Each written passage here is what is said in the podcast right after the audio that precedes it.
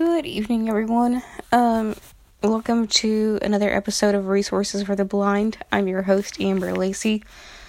Um, I do want to start off, as always, by saying thank you to all my current subscribers, all my future subscribers.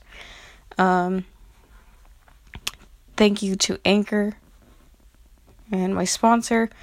Um, Anchor really is one of the easiest ways to make a podcast. Um, so thank you to them for helping to distribute this podcast to all the platforms that it does get um, distributed to. Um, so what I want to talk about today is kind of make some of you guys who are blind or visually impaired aware of some of the updates that come with iOS 15.2. Obviously, this is going to be for those that have iPhones, iPads, iPods, or whatever the case may be, but you just haven't done the updates yet. So, the update that I want to make you, some of the things that I want to make you aware of that come with the iOS 15.2 update. Obviously, there are some changes to voiceover. As those of you who are sighted know, or not sighted, um, for those of you who are, well, I guess I should say this. For those of you who are don't who are sighted and don't know, um, VoiceOver is basically Apple's version of a screen reader. Um, so VoiceOver, the the things that happen with it is new voices come with the 15.2. The voices that you get are supposed to have the accent of someone who is from India. Um, so you have Rishi, and then you have Siri female and Siri male. Um, right now, I am actually using the Siri female from India. And of course, there's kind of a story behind that because I actually used to have when I went to the Missouri School for the Blind, I had a math teacher who was from India. Her name was Mrs. Ramesh. Um, she was a she was a cool person, but really, I hate to say this, not a very good math teacher. And I think it's because at the time when I first started, she had not been working there for very long. So she really hadn't been very well trained in how to teach math to those of us who are blind. So it was really, really, that made things, you know, when it came to math, that made things a little bit more difficult and tricky. So now that I hear this voice, it kind of makes me think of her, although Siri female's voice or accent is not as strong as Miss Ramesh's was. Sometimes when Miss Ramesh would get talk, you know, start talking really fast or get, you know, into her math lessons, it would sometimes be hard to understand what she was saying. So you're like, um, sorry, can you repeat that, please? You know? Um, but, so that's one of the updates. Another one of the updates is, okay, so when I first got my phone, um, if I if you go into your clock, for those of you who have not done any, any of the updates yet, or whatever, there are little tabs at the bottom. So you have world clock, so that way you know what time it is in different time zones. Uh, alarm, stopwatch, and timer. Now, with the old, the way that my phone used to be, there was also a tab called bedtime. And the way that it would work is you would set it up in the clock app. It would ask you how many hours of sleep you needed. And it would ask you like what time you'd want to go to bed, what time you'd want to wake up. And so like say you you could set it for like 9:30 at night and 5:30 in the morning for those of you that you know, may have to work or whatever. And so what it would do is it would give you a you know, to ask you when you would want a bedtime reminder. And you could set it up to where it would remind you either 15 minutes before, 30 minutes before, 45 minutes before, or right at bedtime. Um,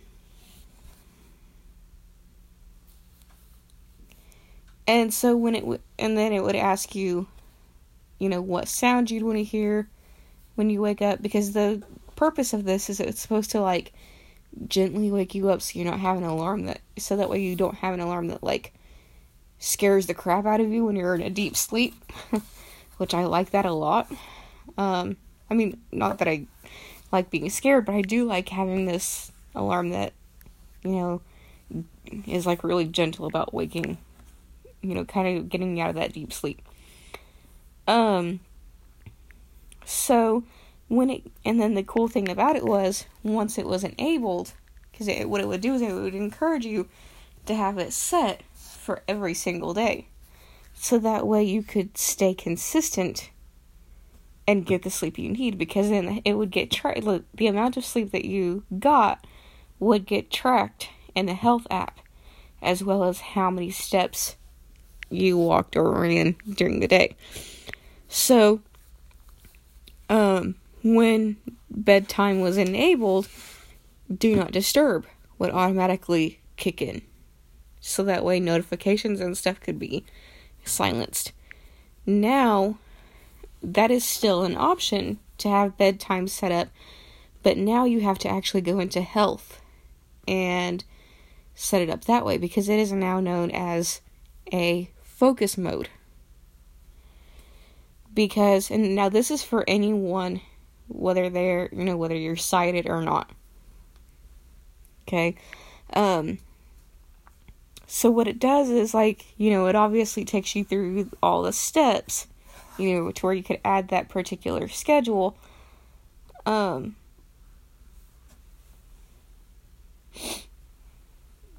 of you know seven or eight hours of sleep depending on how much sleep you need um but what i like is when it gives you that bedtime reminder what it does is it enables what they call sleep mode and it also enables this thing called wind down screen. That way, it kind of encourages you to cut down on your screen time before you go to bed, so that way you're not up on your phone past, you know, whatever time your bedtime is set for. When it gives you the bedtime reminder, okay, for those of you who live there in Springfield, I don't know if they do this in all hospitals across the country or how this works or which hospital it is that does this. But for those that live here in Spring, you know, or in the Springfield area, there is a particular hospital that when a baby is born, they play a certain lullaby over their PA system. And it's the one that's like do do do do do you know. So what the bedtime reminder does is as the reminder is coming through on your phone, you hear those first notes, do do do, and then it'll stop and you know be like, time for bed. Go to bed by 9:30 p.m. to get a full eight hours of sleep. You know, I just use 9:30 kind of as a as an example. Um. So that's kind of interesting. Um so I do kind of like that it does that. Now, something else to talk about that the health app does is say you have your phone hooked to headphones or Bluetooth speaker. It measures how loud you have your phone as it is being hooked to those two one of one of those items and it measures how loud your phone is over a 7-day period. And if it starts to notice that your phone is louder than it should be over that 7-day period and once that 7-day period gets closer to an end, it will send you a notification basically telling you that you need to turn your phone down. I found this out because see I'm the type of person like if I'm going around at my house and I've got like music or something playing, I'll hook my phone up to my Bluetooth speaker. I actually have a uh, tower speaker, is what it's called, that like lights up whenever music plays, and when it lights up, it lights up to the rhythm of whatever music's playing, and I kind of have it up loud so that way I can hear the music from wherever I'm at in the house. Or sometimes I'll take it in the shower and kind of have it up light, loud there to kind of hear my music while I'm in the shower. So that's kind of what I did the other day. I had my phone hooked up and I was listening to music in the shower and it made this really weird noise and I'm like what the heck was that? You know. Um so when I went to check my notifications, that's one of the notifications that was on there, and I'm like, what the heck? Like, this is something that my phone has never done before. Like, no way.